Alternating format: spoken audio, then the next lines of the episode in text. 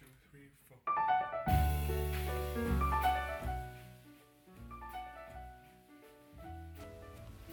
You are listening to highlights of an episode of The Creative Process. To hear the full interview or to learn more about the Creative Process projects, please visit www.creativeprocess.info. What I generally say is I make films about culture.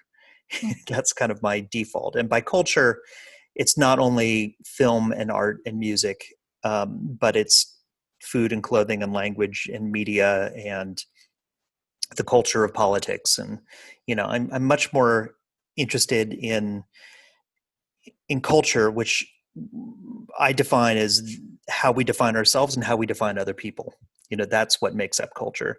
And those are the kinds of questions I always find incredibly interesting and compelling. And in a way, kind of the great underappreciated force for empathy and understanding, which is kind of what our jobs are as documentarians, is to foster empathy and understanding.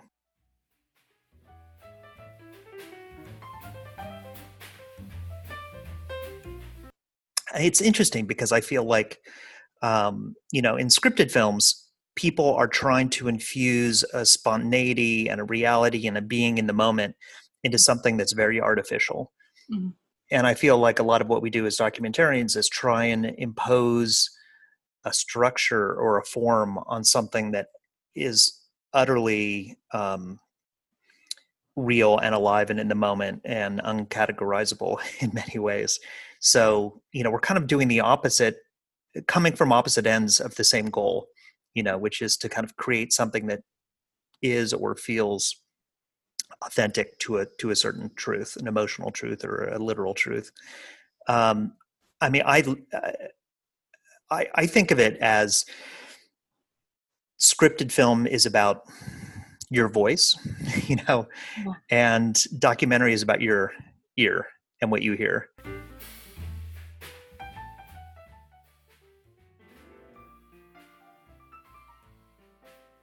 It's good to go in with an idea or a plan, but you have to abandon that once you're there in a real moment, because otherwise you're trying to make real life conform to your preconceived idea, and it's never going to be that, and it's probably going to be more interesting than whatever your preconceived idea is. So I think for me as a documentarian, I have to be in the moment as much as my subjects, and that's what keeps them in the moment, to the point where they can forget there's a camera there, or they can forget there's a movie being made.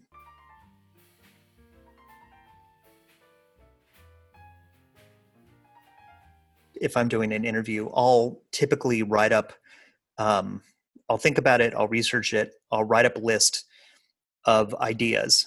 Mm-hmm. And generally those ideas are 1 or 2 words. They're just reminders for me. Yeah. And I have a list that might have 80 words on it. Yeah. That are kind of prompts, but basically by the time I'm doing the interview, I never look at that paper again. Yeah, like you lose eye contact. I'm done with it, so I never want to lose eye contact, and I rarely ever look at paper or questions or anything during an interview. And part of it is, you know, conversation has a natural flow to it, and you want to honor that flow and go down those alleys. And like I'm prepared to not get to something that I wanted to talk about if the conversation's naturally flowing in a different direction. I think it's better to honor the flow of a conversation than to kind of impose your interrogation upon your subject, because it's not an interrogation, it's a conversation.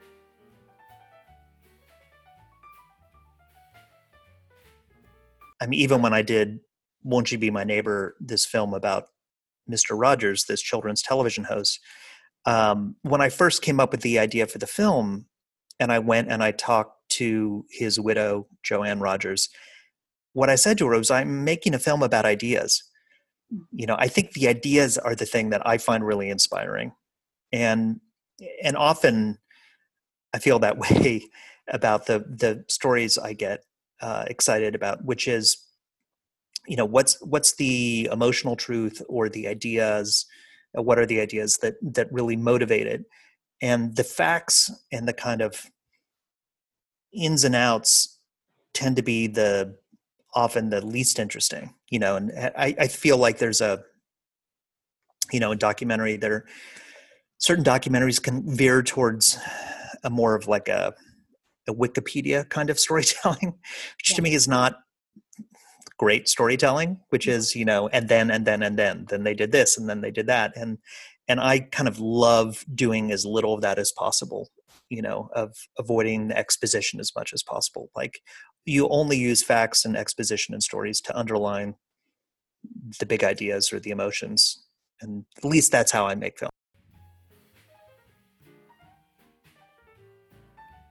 For somebody like Keith Richards, who has been interviewed so many times and everybody asks him the exact same questions, how do you not do that? Well, what does Keith want to talk about?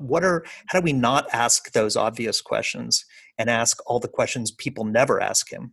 And once we did that, he completely loved it. And it became, you know, so that film was, I think, a representation of who Keith really is without having to list off how he feels about Mick Jagger or how he feels about this song or that song. You know, it's much more of a portrait of who he is now.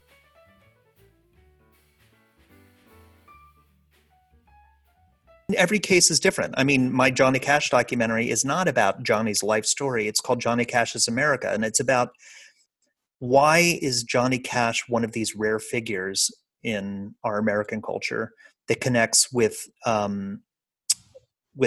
punk rockers and evangelicals, you know, with the left and the right, with young and old? You know, what are the commonalities, and how, through examining those ideas, can we understand the things that actually connect us that we can agree about? You know, I mean, that was really the idea that film was about.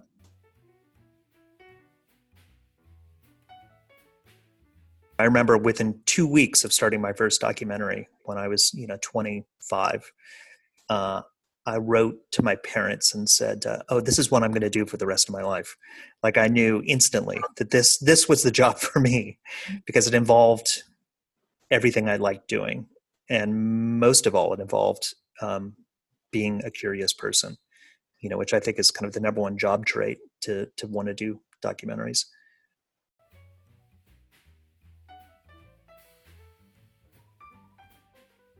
It's often the stuff in between that you get from interviewing people. You know, if you read an article, it tends to, you know, give you the essence of something, or give you the top line of something, or give you, you know, the greatest hits of something. But when you talk to people, you get to go down all these alleys and follow all these tangents. And I find often that those things lead to more interesting things. You know, I love being able to go down conversational alleys and taking it that way.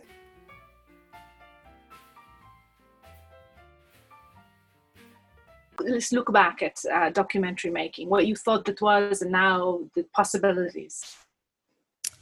So when I started, which was in kind of the early 90s, there was nothing cool about documentaries. You know, in places like France or the UK, you know, you could get documentaries made, some for state television, or in America, there was public television or maybe HBO, but the outlets were few, and nobody was clamoring for documentaries. There was no real audience for them other than people like us who made documentaries. And so I'd say one major transformation, you know, putting the filmmaking aside, is the change in the audience for documentaries, which is people discovered that documentaries can be fascinating ways of telling stories. I think documentaries have been getting better and better. And I think the streaming services have also broadened the audiences, that now you've got a place where it's easy to find documentaries. Lots of people go towards them. And so, you know, places like Netflix, I think, have built an audience for more documentaries too. And that's amazing.